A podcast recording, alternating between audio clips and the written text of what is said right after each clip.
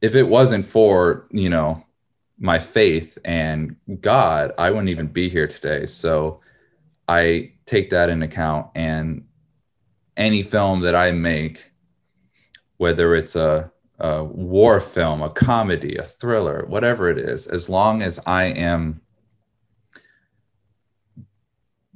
you know portraying god's word to people that's and not in like a bible thumping way but in a way that's going to enlighten someone's heart then i've done my job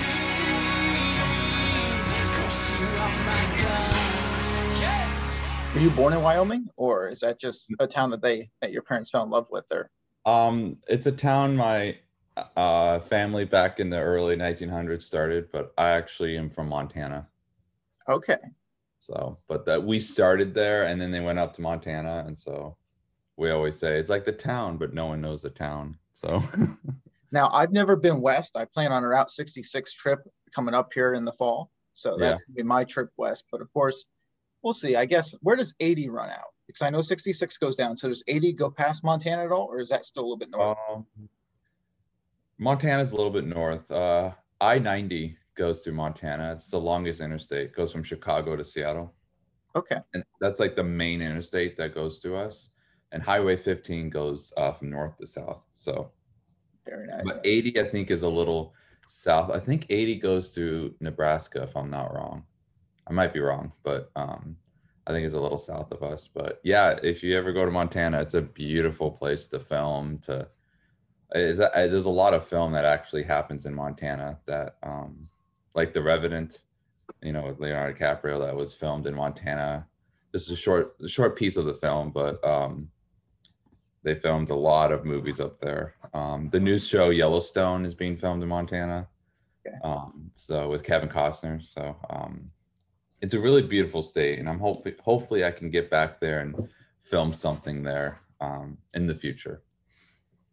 Um, is that because you, you talk about the Revenant? I just want your opinion. Is that Leonardo DiCaprio's best film? Should he have won an Academy Award for that, or do you think he should have won for other films? And that was kind of his like, you know, we're just going to give it to him type moment. Um, I see both sides because, uh, for one, he should have won for Shutter Island. I mean, I don't think he was nominated for Shutter Island, but he did an amazing job in that film. Uh, Wolf of Wall Street, he did an amazing job. Um, he's just a really amazing actor. Um, a lot of people look over him, but he he's really good at what he does. He did good in Django, um, but also I think that in The Revenant he did he did enough to earn the Oscar because he had a like that bear scene. If we think about it, there was just some guy in a suit, and he had to pretend he was being mauled by a bear, which is something that I think is hard to hard to act um, without it seeming fake. Um, because I've directed actors here at where I'm at, and at, at, some point I just tell them when you deliver the line, just don't act like you're trying to memorize a line. Like just say it naturally. And so for Leo, he had to naturally act like he was being mauled. And so I think that's good enough to at least earn some type of award. But I think he should have won awards before. No, I, I completely agree with that. I felt like that was one of those moments like I like that movie, but I didn't think it was his best movie. So it was really weird to watch him get the award just for that. But you know what? It's also based off the competition in that year. And I really can't remember who he was up against really in that year for the Academy Awards. Um, uh, you Matt Damon. He was up against Matt Damon. Matt Damon for The Martian. Um, that's the only one I can remember. Yeah. So I'm gonna just say it, now. It's just two low budget filmmakers. You're talking like obviously not trying not trying to throw uh, disrespectful at them, but it wasn't really like a big uh, class of films that year. Yeah. Uh, so, but anyways, so tell us a little bit about your backstory, or specifically how you became involved with film and what you really want, like how you took that filmmaking, like because I'll, I'll give my backstory a little, a little bit. so I started off like as a writer. I always liked doing like little short little skits back in like elementary school. You know, like I tried to write a novel in fifth grade, like, you know, like fifth graders don't write novels. But you know, you tried and the, the picture drawings I think were artwork for that time, but that was in itself. Um, and then I was like, okay, maybe I want to do robotics. So I was more behind the scenes. And then all of a sudden I was like, picked up a camera. My mom did photography. And I was like, okay, I can see myself directing films from here on out. And that's kind of what I decided to do in high school. And I stuck with it. How, give us your story a little bit. Um, well, I started out as a screenwriter. I've always, I've always enjoyed uh, film as a kid. My mom would, would always go to the movies twice a year uh, for my sister's birthday and mine. Um, and I just always enjoyed creating a story um, visually and for people to see. Um, and so I thought, you know, in order to create, create that story, I've got to write it first. So I've always enjoyed writing. I got my undergrad bachelor's in um, at the University of Montana in English. I studied Shakespeare and uh, poetry and creative writing, and so I was always really into the writing aspect. And um, but then I decided that I really like directing because it's hard to give your screenplay away for someone else to film it or to make it their vision. And so I just started getting into directing and um, making sure that the film was mine. Um, that's actually a quote from Quentin Tarantino. He, he, when he was starting, he said, "I want the movie to be my movie" because he gave his script off to someone. I think it was Natural Born Killers, and he regretted that because he's like, "That wasn't my vision." And so, um, I always remember that, and I've given a script away before, and it's it's rough to do. So I just I just like to, the movie to be mine because I when you know when you write it, you visualize it and you know what shots you want and all that. Um, but anyway, so I uh, in high school I just I just wrote anything I could, short stories, poetry. I was really into poetry and um, scripts. And when I got out of college, I graduated, I moved back to my parents' basement, um, which some people might look at that as bad, but I actually had uh, a good two years to write three feature um, spec scripts. So I got to I got to formulate and create a few ideas that I've been building throughout the years and actually put them on paper. And so I actually have them. And um, that's one step that's done, which was really nice. And then I've edited them over the over the years, but um, that's kind of my path. And then when I was trying to figure out how to get experience, you know, with film, because you know, behind the scenes, as you probably know, you there's a lot, there's a lot of uh, they call it etiquette that you have to you have to know in order to be behind the camera. And so when I found Full Sail, um, I decided to save up my money, and now I'm down here in Florida. Um, just graduated with my master's and trying to move forward with that. Very nice. Full Sail too, like because obviously I I really don't know how I became a follower of yours on Instagram, but I it was through I think there was a Bloom student that went down to Full Sail University. But Full Sail brings up a lot to me in essence because when I graduated high school in 2014, not not to show my age, but when I graduated in high school in 2014, um, Full Sail was one of the first options I actually looked at. I also looked at Vancouver Film School, um, which that would been pretty cool to go up to Canada. And that's where like, because they were pitching me, they're like, oh, well, Deadpool was shot here and stuff like that. So I was like, okay, this was like really cool. Um, but again, pricing came down to where I ended up going to. Um, and I and I understand that where I went, Bloomsburg University wasn't a hands-on film program, but it was for journalism and you know it dabbled in film. So I was really doing my own own stuff over here while getting a journalism degree. Um, but for you, being down at Full Sail University, that was that's strictly hands-on, right? That's strictly hands-on film. I believe that's what they pitched it to me. Correct. Yeah, yeah, and that's what really caught on caught my eye um, because I'm a hands-on learner. Like you could tell me how to learn something, but I just have to mess with it and I'll figure it out. And that's what they were all about. And it was a really quick program. It's 12 months and you get your master's, and you're like, oh, okay. So um, I really liked that. But, you know, right when I moved down, the pandemic happened and we all got stuck online and on Zoom. And the Full Sail experience was ruined for me, kind of. But I made the best I I made it the best I can, and um, I still learned a lot. They were just it just wasn't as classes weren't full. People were just trying to stay inside and they were a little um, cautious about being around people. And I think that if I would have come to the school when there wasn't a pandemic, that the experience would have been crazy. Um, but no, I, I mean, I've had a, a, class where we walked in the sound stage and there's an Arri Alexa Mini, which they filmed um, 1917 with. And they're like, hey, let's build this. And I actually got to the point where I felt comfortable building that camera. And that just, that was crazy to me because when I was a kid, I couldn't even afford a camera. And now I'm messing with a camera that costs more than probably anything I've ever bought. and um, so sitting down and building that, it was something else. And then we we actually got to write a short script and film it with that camera on the soundstage. And so we only had one day to film, so I got to film a short with it. But um but yeah, it's really hands-on. Um the bachelor's program from what I've learned, you get on a lot of sets. Um they're constantly doing something. They call it APN sets, which it's just getting everyone hands-on experience and it's a lot of work and they kind of move in an industry like style um, where you got to go go go there's no stop. I mean one of their one of their quotes at school here is uh, sleep is for the weak. You yeah which I, I, I need my sleep but um they're like you got to keep working. I mean this job is um it's one of those jobs where you, are not just going to get it out of college you got to work for it. And you got to know the right person and network to the right people. And um and if you do that then you're going to get somewhere. But if you don't work at it then you're not really going to get anywhere.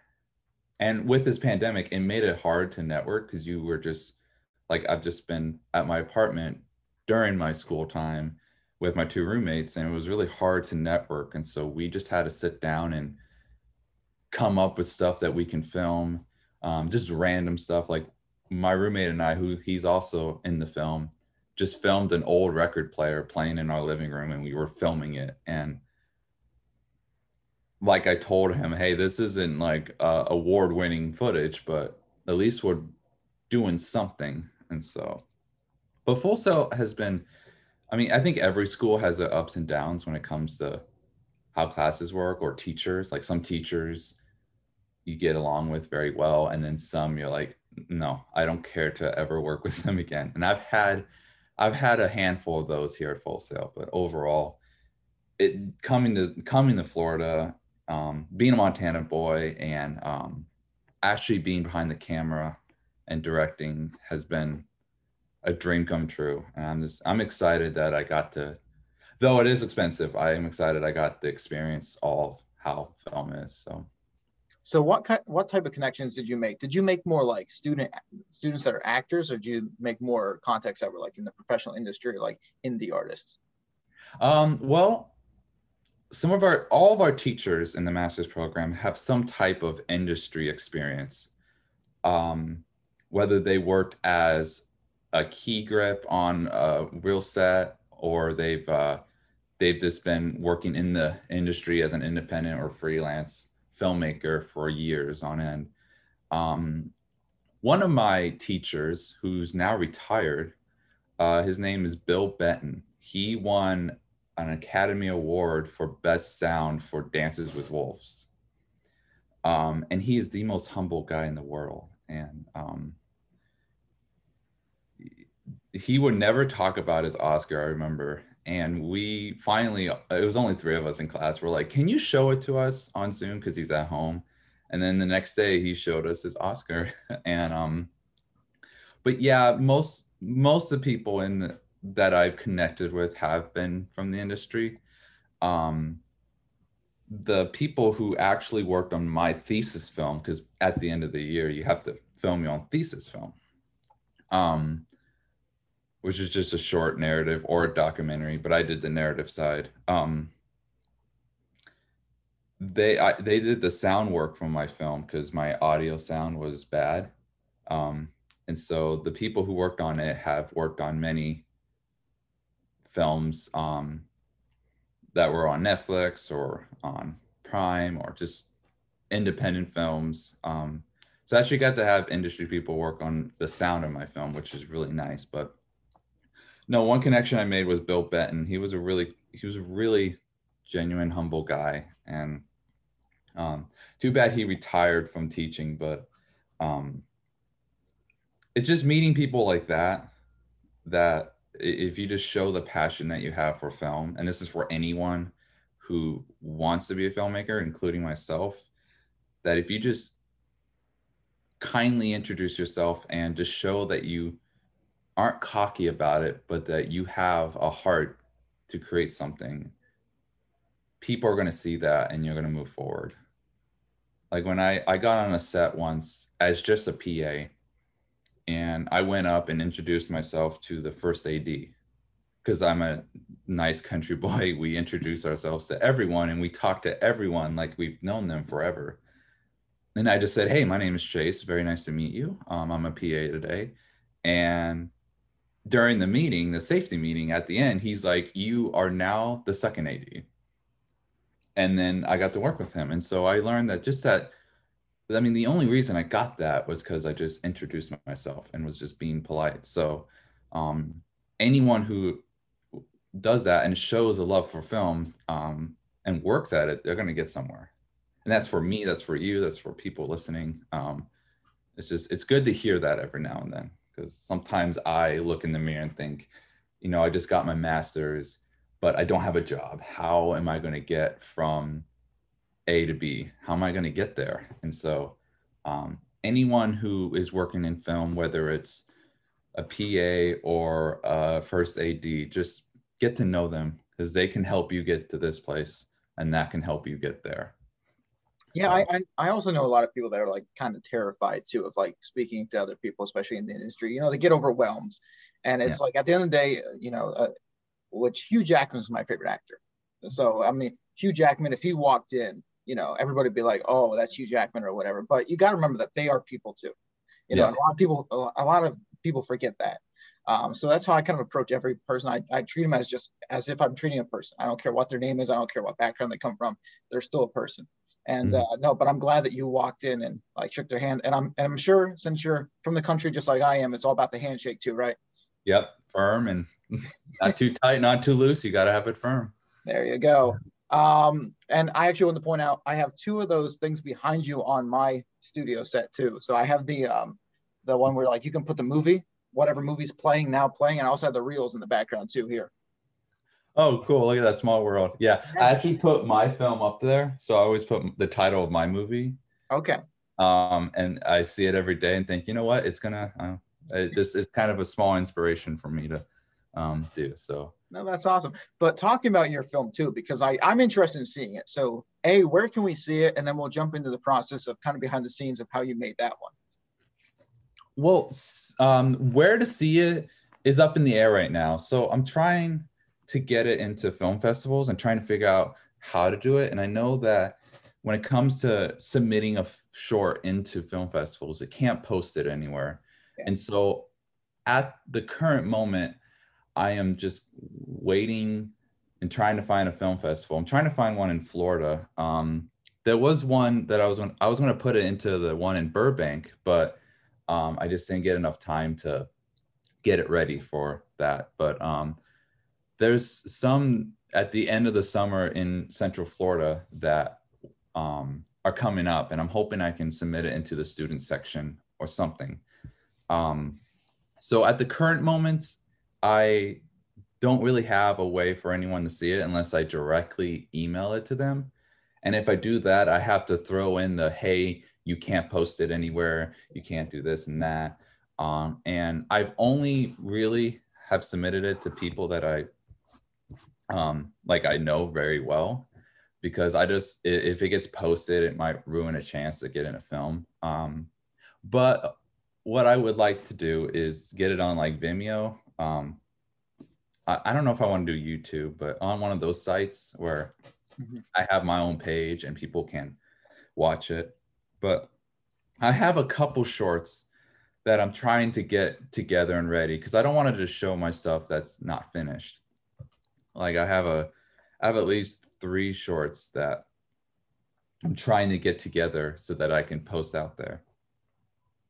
Um, in fact, one currently getting filmed right now, but um, so hopefully in the future, after the film festivals, I can post it out. Um, Well, we're But- gonna, we're, we're looking forward to seeing that. I, I shared your, um, your Instagram page with a few of my buddies up here and they're like, oh man, that looks really cool what he's doing, especially what he did down there, looking all army like and you oh, know, God. that was pretty cool. And did Full Sail supply a lot of that or did you go off a budget that they allowed you or was it your own personal money for the costumes and stuff?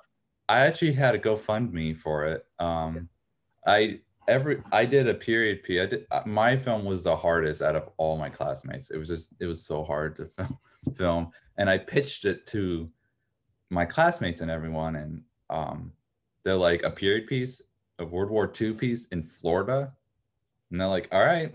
I'm sure you it'll be okay. And I was like, yeah, I know. Um, so I what I did is first got the GoFundMe, which only made half of what I was asking. I was asking for a thousand, I made five hundred, but I was like, you know what, that's better than nothing.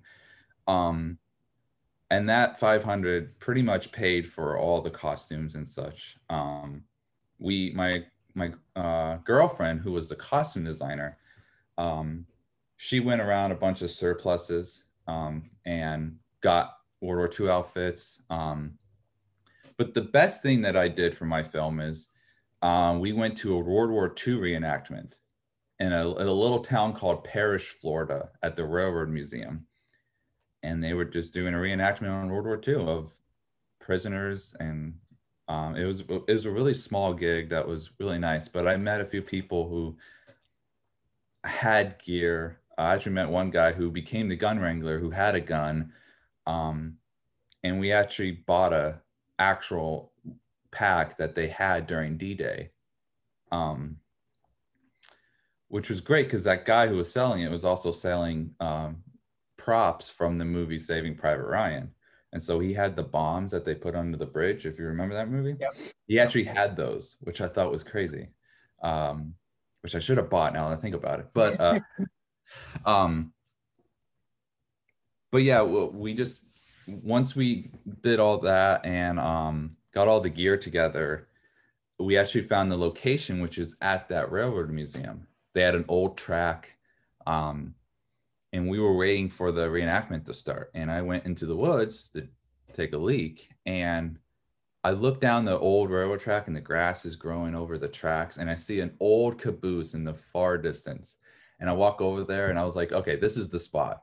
And so that caboose is in my film and the soldier walks around it but it's old it looks rusty it looks like it doesn't belong there and so um, that finally became my um, film location was at the railroad museum. Um, there's a sandbag wall in my film as well that costs like 300 to build. And it's not like it, it Yeah. uh, we actually um, the costume designer actually found burlap like actual the sandbags that they had back in the 40s um and then we just stuffed it with uh that bubble wrap stuffing that you get at home depot like the thick stuff. Yeah. And so it to make, to make it look bulky, but to not make it feel bulky, so you'd actually have to lift them. yeah yeah.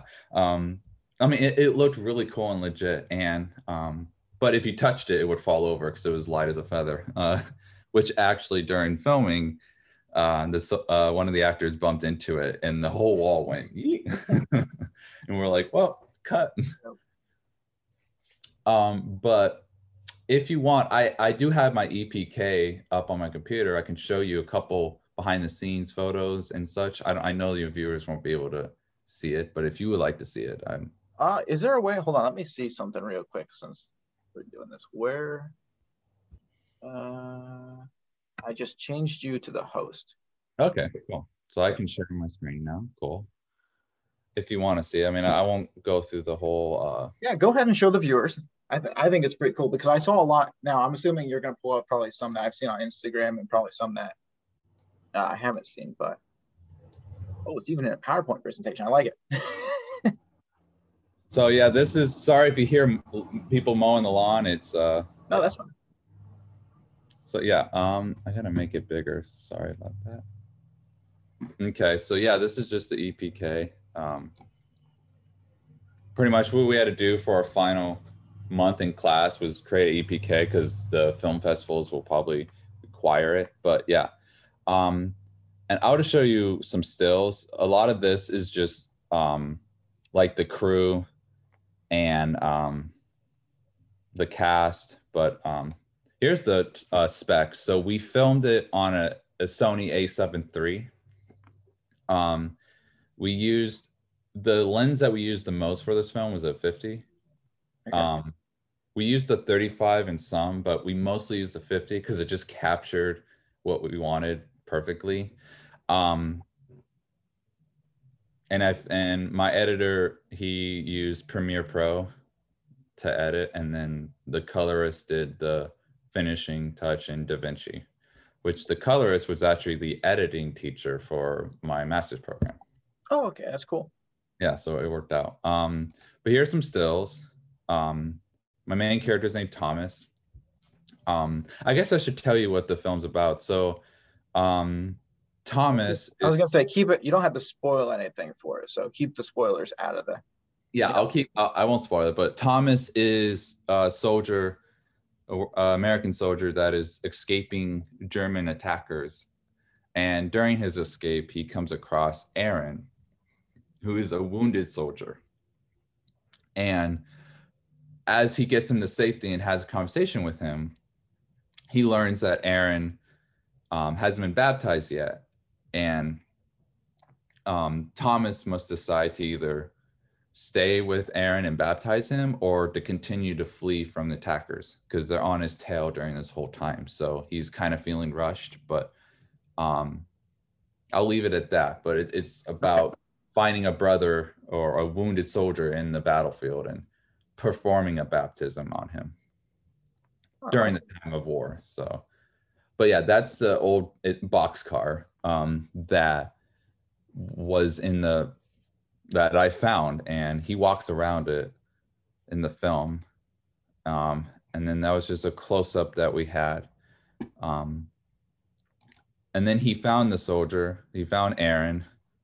Um, and he drags him, and there's that sandbag wall. There's a little piece of it, but um, Was that right before it fell over, or was that after? they didn't fall over at this moment. Oh yeah. um, but I mean, I, I wanted to include things that soldiers would talk about or have. And so uh, for my soldier Thomas, he has a Bible and he has a picture of his wife. Um, and that's the main master shot of um, the sandbags and um, the soldier laying there and Thomas talking to him. Um, but and then we have included i have some bts so i have my camera crew looking at footage me directing uh christian who played thomas and then my first ad and i um and then that bible scene close up that's how we filmed it um and my camera guy who was also my editor um did an amazing job with the camera movements and everything um I had an amazing crew, amazing crew. But um, but other than that, that's pretty much uh, uh, uh, the rest of it is just like my main cast and head departments. Um, How many how many people on? What would you say the average person on set was? Like how many people on set at a time? um, let's go up to crew real quick. So I had, I would say about 14, including actors, were on set. Um, because sometimes people wore multiple hats, as they say, um, to uh, because you know during this time there was still a pandemic and they were really picky on how many people could be on set. Luckily, I filmed two hours away from Full Sail, so um, and we were outside the whole time, so we could be distant. I know some people were pretty um, careful with who we, how many people had on set, um, but we were all pretty, um, we were all pretty safe out there. You know, we were out in the middle of nowhere, um, south of Tampa. Um, but another thing I did was I also had a singer sing an old hymn and so I got to go into the studio and listen to how they sang the song and edit. Um, and so she sings "I'm But a Stranger" here, um, which fits with the film perfectly. Um, but yeah, so I would say about 14 with crew and all. Um, and it took a total of about three days to film. Okay. And my actors, uh, Christian Salamason, who's been in three of my films now. This was our first one. Um, him and I have that Scorsese and Leonardo DiCaprio friendship going in film. Um, I just know how to communicate with him, and he knows how to listen, um, and he knows how to deliver what I want with my characters. And so, um, he was a soldier in this one. And then my second, the second one he was in, he was it was a comedy, and then the latest one, who's which is still being filmed, he is a homeless guy, and so he's been playing these different characters and been doing an amazing job. So, anyone needs an actor. Christian is your man. Tyler also did a really great job. Um, and then we had Dead Bodies. Um, but the guy I wanted to bring up real quick was Georg Hartmann, who was one of my teachers in the master's program at Full Sail. And he did the German dialogue. Now, you don't ever see Germans in this film, you just hear them.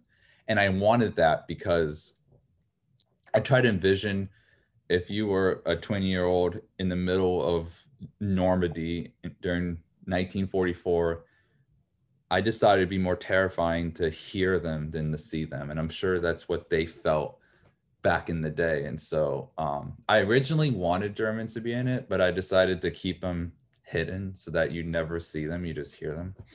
So he did all the uh, dialogue for it. But he also has a TV show on Netflix called Dogs of Berlin. Okay. I don't Um, think I've ever. I don't think I've ever heard of that one. But I, it's, I it's oh. interesting. sorry to cut you off, but I will make a quick point before I lose this train of thought, which it's probably already gone knowing me. Anyways, um, when you said about not seeing the Germans, I that that's that's call back to typical horror films back in like the older days. Instead of seeing the monster, because they didn't really have the effects or the budget to do so, you just heard it or like there was like subtle movements. So it's a very good callback and a good choice actually if you are on a low budget or just adds that sense of element to it. Like you hear things getting closer and closer and amping it up, but you never see it, which adds that sense of mystery. But anyway, continue. I'm sorry. um yeah that's all i wanted to do was just to get that anxiety going um because with the music and the sound effects of bombs and shootings and all that that um i just wanted to create that uneasiness that even though they're creating a baptism they're doing a baptism he needs to hurry. So um because um they're right on his tail they'll they can come and shoot at him at any moment. And so i just wanted that that rushing to happen. Um, so, but check out his Dogs of Berlin uh, episode eight. He wrote all on his own. So um, he was telling us all about that. So I should pass the word on. Um, How much how much do you tell an actor on set? Like is there is there stuff you keep and say, hey, like between you and the editor, which in my case, um, I am basically my editor, so I can kind of keep secrets mostly on set. Although I have a problem with the dailies though, because as soon as we shoot something and I come back and edit it that night, I'm very like quick to send out like a clip to the cast and crew and say, hey, look at this, this is exciting. You know, so if, if any if I ever make it big, like if I ever do a Star Wars film, it's gonna be leaked automatically because I'm gonna be sending clips out left and right, which the studio won't be happy with me. I actually, um, sorry if you weren't finished. No, you're good. Go ahead. um i actually kept a lot from the actors when it came to dailies. Like and christian who's a who's a close friend as well was so irritated with me because he's like i had he didn't see the film at all until the premiere. Like he didn't see anything from it. And he's like that made me so nervous because i had no idea what i was to see. And so when it comes to my films i do really keep it like I'll talk about it, but when it comes to actually seeing stuff, I I keep it kind of hidden because I want I I I want them I want everyone to experience it like on the big screen. Like I didn't even show my parents anything and they asked me, you know, I mean, I moved from Montana to Florida. They were asking me, "What are you doing?" I'm like, "Oh, just a film." And they're like, "What film?" "Oh, just just just just a film." and they flew down here for graduation, and they got to see it on the big screen, and I made my mother cry in the theater because she had no idea what was coming. And Yeah, that- that's, um, a, that's a special moment. yeah, and I was like, this is why I waited.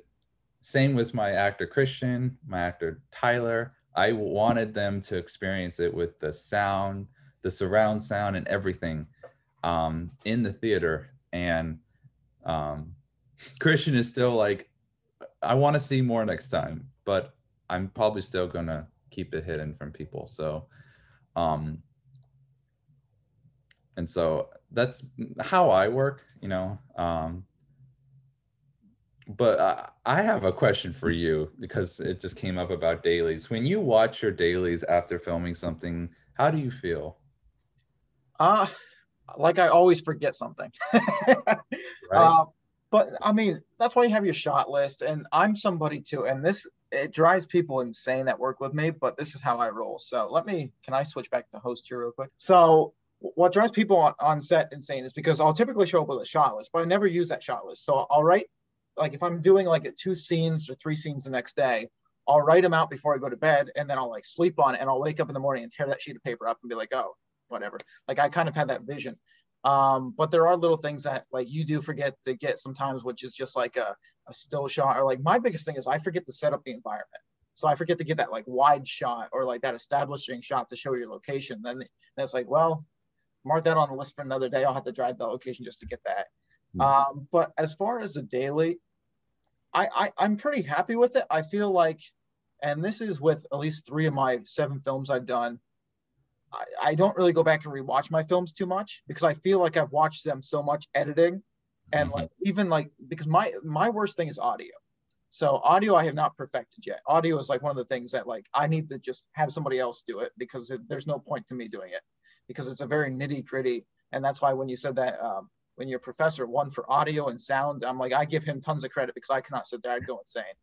Um, so with that being said, audio is my worst part, but I can't really go back and watch my films too much because I've just invested hours into it, and I know where the like the things I would like to have shot better. You know, because it, you only get really one shot to do it. I mean, you could do reshoots, but at the same time, it's like how much you know. For me, that has a lot of volunteers, casting crew. I'm over here like I don't want to make somebody who's already been on set for like 20 hours like go back for another two hours to reshoot something. So I do typically go with it. Yeah. any of your questions. yeah uh, when i see my dailies i'm sick to my stomach when i see them i i just um it just i hate it and it bugged me at first because i was like man is this like is this normal for a filmmaker to just hate watching their stuff and then i watched the director's circle with scorsese and nolan and all the bigs and they were asked the same question they were like yeah I and Nolan's like, I am literally about to puke if I see my film, which I thought was crazy because their movies are amazing. I mean, they've won awards. They're they're just they made so much money off them, but for them to even be like, uh, no, I, So- I believe it's Johnny Depp, and I could be wrong, but I don't think Johnny Depp has ever seen Pirates of the Caribbean. Like, I don't think he's ever seen one. I don't think because he, I know he doesn't typically watch his own films, but I think that's the franchise. He's like, yeah, I don't think I've seen that. that's crazy. That is so crazy. Like, That's, that's like one of his most memorable roles too. So it's you know it's like it's crazy that you haven't seen. It's almost like Mark Hamill not watching himself as Luke Skywalker, but he embraces it so much. Um, but I guess more questions for you is looking past Full Sail now because you graduated. So now you already have a short film in progress. You even have a few others that you have lined up. What is it like going, or do you have a plan going from Full Sail where you know you get these big expensive cameras and all the equipment that you have in locations at Full Sail. So what are you going to do now with an independent film? Are you ready to make that jump? Are you have jobs lined up? Like what what is post Full Sail looking like? well, I wish I could say I have jobs lined up. I really do, but unfortunately, I don't have. It's a process trying to find people um, that are hiring, and everyone who's hiring wants this many years of experience. And you're like, well, I don't have that many, but I have this. Um, but for for the rest of this year, I am planning on moving up to Atlanta to hopefully hopefully land some type of film gig somewhere, um, just to get more experience. But also, I want to continue my freelance filmmaking um, career and continue to make shorts that mean a lot to me and that uh, give out the message that I um, I feel that I was meant to give out to the world and um, and so on the side I will be doing that. Um, I'm actually going to be filming a short in Georgia later this year. Um, it's a Civil War short, so I'm real excited to work with some more reenactment groups and kind of create a battle scene and a story that is meaningful. But um, honestly, I just want to connect with people like you and you know other like independent filmmakers that want to m- make it in film just as much as I do. And I don't need to have like I don't need to win the big Academy Award. I don't have to have the 80 million dollar budget or whatever. Um, I just want to make movies that mean a lot to people or give out a heartwarming message. And I want to film my movies that I've written. Like I have three spec scripts. I'd like to do something with that. And so if I can do that and make an honest living just working on film like that, I that would I don't need some big time CEO job. Um I love that I love that attitude by the way. I love that attitude. Thank you. Yeah. Yeah, I, uh you know with this my film which is called A Soldier's Blessing, I forgot to mention that. Um you know, I day and night working on it, you know, working with my editor, work so much from that film. My main thing is sound. Like you said, that's my difficult part side too. I just I'm not good with sound. Um, and I've learned that sound is so important. Um, and if you got a good take, but sounds like that was bad sound, redo the take. Take do it again because if you don't have good sound, your film is trash. It's it's not going to be good. Um, because and I witnessed that on my film on the big screen at Full Sail looking beautiful, but the sound was awful. And so they took all the sound out and they redid all the sound on the dub stage. That's what um and we had to do ADR and we had to do all this. But I, am getting off track. But pretty much um when it comes to the future, I'm just hoping that I can continue to keep the camera rolling. Uh, and I know a lot, I know a few people who um and I've already grown honestly as a filmmaker because my thesis film was filmed on a Sony A7 III. But my latest film that's being filmed now is filmed on a red Komodo. And so there's already that jump that, you know, just I met someone that had a red on a set and they were like, and I was like, how much do you charge to use a red? And I, he, and he told me his price, but then he's like, well, you, you're free. You're a friend. and so I just got to, you know, operate and use the red. And it was, just meeting someone just like that. It's just some random person that I didn't think much of. Um, actually had the gear that helped create my next film, which is gorgeous. Um, and it uh, so gorgeous. Anyway, uh, I just saw the I just saw the stills yesterday, my first time seeing them, and it was incredible to see them. But um, it's been so long since I used a red camera. Um, probably about 2015 was last time I picked up a red camera. I just picked up a Blackmagic Cinema Cam because when I went, when I went down to Pittsburgh, one guy I was shooting a, a, video project for, he had a Cinema Cam. And uh, the only thing is, I do not like the fact, and I know you mentioned DaVinci Resolve on your presentation. Yeah. I was never, I'm used to my Panasonics, okay? I like my G7s. And of course, you use Premiere Pro to edit but like I couldn't even pull up. I had to download DaVinci Resolve and like a few other things to even view the B-raw files for the Blackmagic because they're not MP4 files, yeah. which drove me absolutely insane. When you got like four or five hours, it just took forever. Mm-hmm. Um, so, but I do love the Reds. I wish I would uh, invest more in those t- style cameras. But is that is that your favorite camera, or do you have a favorite camera that like it might not be the top of the notch because like my Panasonic Lumix G7s, I love to death. I probably will shoot all my films on them if I could. But is there any? Is do you have a favorite, or do you just prefer any camera? Um, honestly, from what I've experienced working with and seeing, I really the Blackmagic cameras are really pretty. Um, I hate that you kind of don't really see what you're getting until you put it on the computer. Um, because I Blackmagic, even the new 6K, has had that problem. It has like that tint in it where you're like, okay, this isn't really what's being recorded. It's just the display screen is showing that. Um, because we've recorded something and I'm like, wait a minute, that looks really off. And then we put it on the computer and you're like, oh wow, that looks gorgeous. Um, but uh, when it comes to DaVinci and that, that's going to be way out of my pay grade. Um, but luckily, I know people who know how to run it, and so they can put a LUT on it, and it will change the whole thing. So I would say if I was going to run a camera, me personally, if I bought a camera, it would be Blackmagic. I would investing in a red if you is a good idea, but if you know someone who owns a red, I would just have let them have it.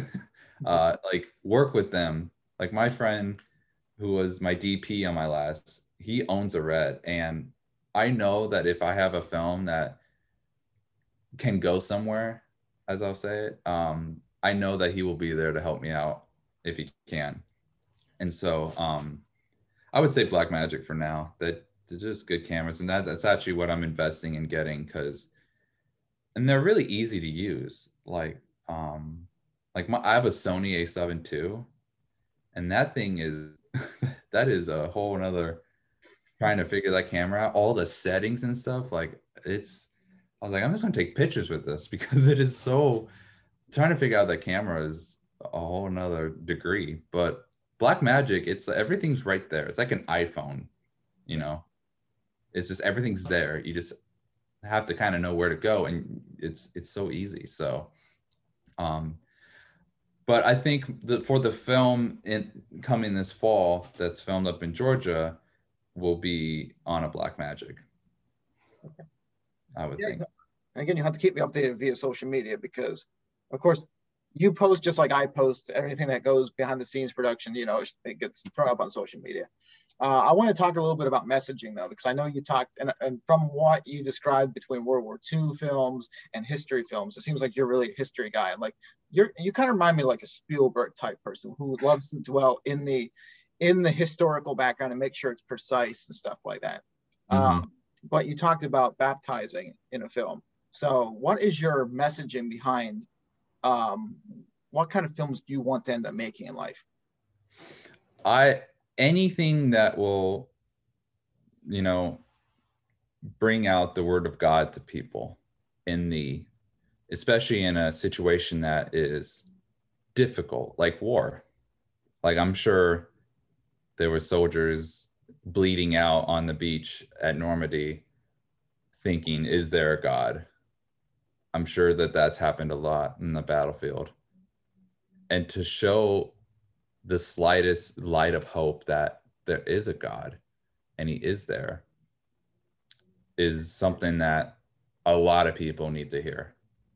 Even if they don't really care for religion or whatnot, I think just the idea of hope is something that this world nowadays needs. And I think we all could agree that the, it's been crazy these last few years with the pandemic and everything. And, you know, I bet suicide rates went up and people were just scared and didn't know what to do. But just to, just to remember that there is hope out there. And um, I think is very important. But, you know, I, if it wasn't for, you know, my faith and God, I wouldn't even be here today. So I take that in account. And any film that I make, whether it's a, a war film, a comedy, a thriller, whatever it is, as long as I am, you know, portraying God's word to people, that's, and not in like a Bible thumping way, but in a way that's going to enlighten someone's heart, then I've done my job. That's why I said I don't need this big fancy budget. I don't need all that stuff. I just need to make sure that I have my Bible next to me when I'm writing my next script. Um, and as Cecil DeMille says, um, who directed the Ten Commandments, um, give me any two pages of the Bible and I'll give you a picture. Which that is a quote that I keep close to me because it is it means that the Bible is there's so much you can bring out of it. Um, and it doesn't have to be, it could be anything like a soldier baptizing a soldier on the battlefield. Or my latest film, a homeless guy helping someone when it should be switched around. So, um, does that does that explain my message pretty clear? It, it does, and it's stuff that we wanted to capitalize on at Shield of Hope too. So, I mean, I I feel that, and I'm just like a fellow Christian myself. You know, my strategy of when I approach films is I don't necessarily talk about God in my films. There's some films I do, but there's some films where you know it's just like I try to go off as long as there's no sexual content in it, as long as there's no language in it. I try to keep it clean because I use the reference um, about the one plants, one waters, one watches it grow. So I want to plant the seed in people by just being a good person, showing my morals. And then when they come up to me later, they ask, "Oh, well, what? Who are you? And like, why did you make this film?" And I was like, "Well, because the film has a moral purpose behind it." It's like, and then you go into the word of God. And like my, my whole thing is I want to become close with people. I don't want to be that person at a shopping mall that hands somebody a pamphlet and says, Hey, do you know Jesus today? Yeah. Um, and I'm and I'm sure you've met those people too. Um, so because whether or not we're Christians, like somebody could walk up to us with a flyer pamphlet and be like, Oh, do you know God? And we could accept and be like, Yeah, we do, you know, and we know we know and we're not really offended by it. But a lot of people do when you walk up to them right away and try to approach them with the word of God right away you know some people it turns them away more than it helps bring them to them so i'm one of those people like okay i just want to show that i do moralistic films incorporate a little bit of messages in there but not like strictly like okay believe in god or do anything like that and then we can have a conversation behind the scenes and you know talk to them about that that way so that's how i kind of approach it everybody's different but i think we're on the same page because when you talked about you don't like the what, what was the reference you used thumb heart. Th- th- oh, Bible thumping. Yeah, Bible yeah. Thumping. Yes. Um, so is that something you wish that the Christian industry for films would change? Because a lot of a lot of these films, and I'll let I'll let you finish this, but I guess my point would be, a lot of films that I've seen from the Christian perspective, you know, say somebody's struggling and dying from cancer, you know, they show a film of somebody dying with cancer, and then they accept God, and all of a sudden the cancer's healed. It's like that might happen one percent of the time, but the other 99%, you know, the person's still probably going to pass away or stay alive for a little bit with us until they go to meet God. Um, I hate the whole Christian idea in filmmaking and in the, in this um, society where oh when you accept God your life gets easier and everything gets uh, healed and saved and you know it's a big party because I truly believe that it gets harder when you become a Christian and when you accept God. So I'll try to let you finish off some things here. I know I rambled, but no, I, I ramble too. I completely agree with you. I think um, the Christian films nowadays they're just too light. They're too like everything is perfect and prim when you become a Christian and you're just da- you're skipidaloo. And um, I don't agree with that. Uh, like you said, I think it's harder to be a Christian than not to be it's easier to say, you know what, there isn't a God than saying, there is a God. Let me prove it. And then you spend your whole life trying to get to that point. Um, but with my films, whether it's my short films or my features, I just want to show that you're going to have a difficult time, but he's still there. Like all of my, um, you talked about not having sex or language or any of those type of things in my film and i don't have sex in my films but i do have those darker themes where you would be like why is this in a christian film? Like that doesn't make any sense. Like that is it's kind of um disgusting to see you know like one of my films has to do with satan tempting someone um, this is my spec script, but Satan tempting, and he tempts him with lust, and lust comes as a you know a woman. Um, but you've got to, you have to understand going through the darkness in order to get to the light. Like I, I there's a poet from the back in the day, um, John Milton. He says you need to know bad to know good. Have to understand them both because if you just know good, you're not really going to understand the bad Um, that's like if you go to a church and you hear the only message you hear is that God loves you, God loves you, God loves you. You're good. The bow tie message at the end. And you're like, yes, that's true. But we have to hear the side we don't want to hear too. Because if we don't hear that, then we're not ever going to learn that. Mm-hmm. And so we have to learn that we are sinners, but we have Jesus. And I really like that you mentioned you don't bring up God constantly in your films. Um, and I don't bring up like in the Soldier's Blessing, I don't think God's ever brought up. Jesus is. And I think if you bring up God, people are like, oh, yeah, God, that's fine. But when you bring up Jesus, is when people start backing away.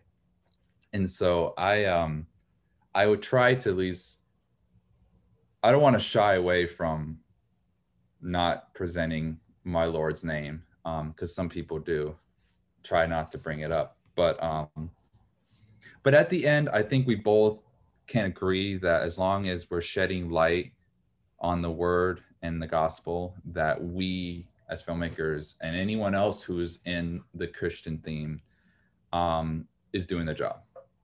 And that he's proud of us and I'm proud that you're doing that and you're proud that I'm doing that and that we're brothers and we have to help create that hope that I was talking about and shine it into the world.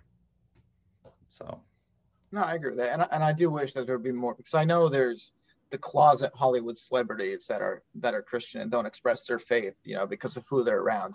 And I wish they would, just because it make the rest of our lives easier as filmmakers growing up and not be kind of rejected for the films we're trying to create.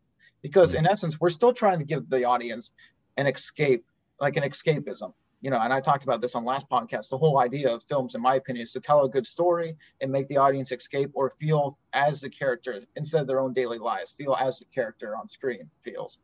And I, I think that a lot of films these days uh, are just politically driven and they don't really have those moral themes anymore to the point where we're trying to just create a good story. And I, I like to hear that you're talking about that, you know, and I, I just, my call would be to the higher ups you know, I, I wish that some of them would stand up and come out of the closet per se and just uh, show themselves as Christian filmmakers or Christian artists or um, yeah. celebrities.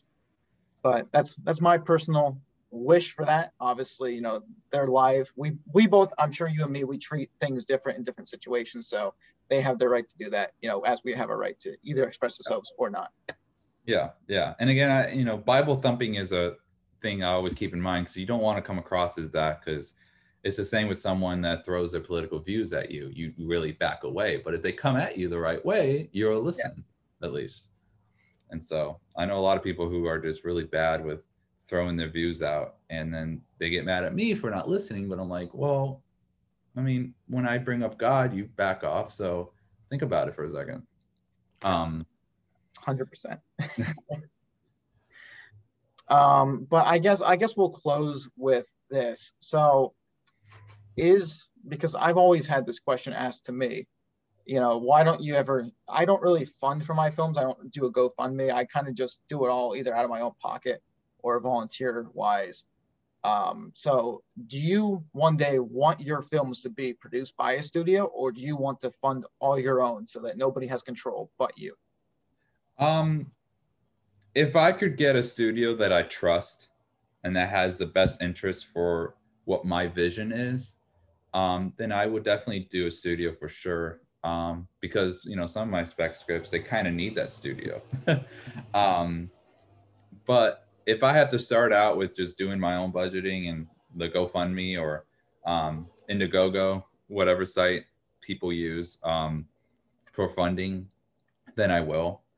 Um, I don't want to tackle my features just yet. I don't feel like that I'm 100% ready, though I want to. Like anyone who writes a feature wants to film it, but I want to I want to be ready for it. And so for for that I want to work on some short films first. Um, that I like I've been doing. And so that kind of means volunteer work, you know, um, you know, getting paying it from my own pocket and GoFundMe, which is mainly GoFundMe is mainly going to be family and friends. like that's that's the only people who like you know donated to my film was my parents my sister you know? Um, but it helped. Um, and you can make an amazing film with like the lowest budget. Uh, i just do period pieces so it makes it a little bit tough but uh, if you meet the right people uh, and you come up with the easiest idea uh, you can really create something beautiful. And so um, with that i would like to say that um, one day if i can get into a studio and i can have someone have my back um, that would be amazing. But for now i'll probably just be working with people like you and any other filmmaker who wants to just get experience honestly. Because um, that's what it's all about when you're working for free as long as the crew as long as you know the director or the the head departments feed the crew. Because um, i've been on sets where they don't feed you and it's so irritating. Um, especially when you're there for like 12 plus hours. Yeah and then they're like well go get lunch. I'm like no no no no. Uh, you feed me. So i've always been pretty picky on that just because these people are giving up their time to help you they're helping themselves by getting experience, but they're helping you. So you should at least repay the favor if you're not paying them to feed them. Even if it's a snack, it doesn't matter. But so what you're trying to say is that if I come on your set, it's gonna I can expect food. Yes, you will get food. Awesome. I'm gonna uh, invite every no. everyone. I don't care. We're gonna get you about a thousand different extras. We'll be all right. yeah. Well, I want to make sure I pronounce it this right. Right, Chase Howlett. Howlett. Hewlett. Hewlett. Ah, You're close. anyway, Chase, thanks for joining us. Um, where can people find you at on social media? Um, on my Instagram under Chase Morgan Hulett. Um, mainly Instagram is what I use to, you know, as my billboard. Um, but I do have a LinkedIn as well under the same name. Um, but I would say just on Instagram. And if anyone is in Florida or Georgia this year and ever needs a crew member or if they want experience, just message me. I'm, I'm happy to talk to anyone about film um, and get to know people. This is the best way we're going to, you know, network is by doing it this way. Um, so I, am uh, thank you for having me on here. I really do appreciate it. It's been an honor talking with you. you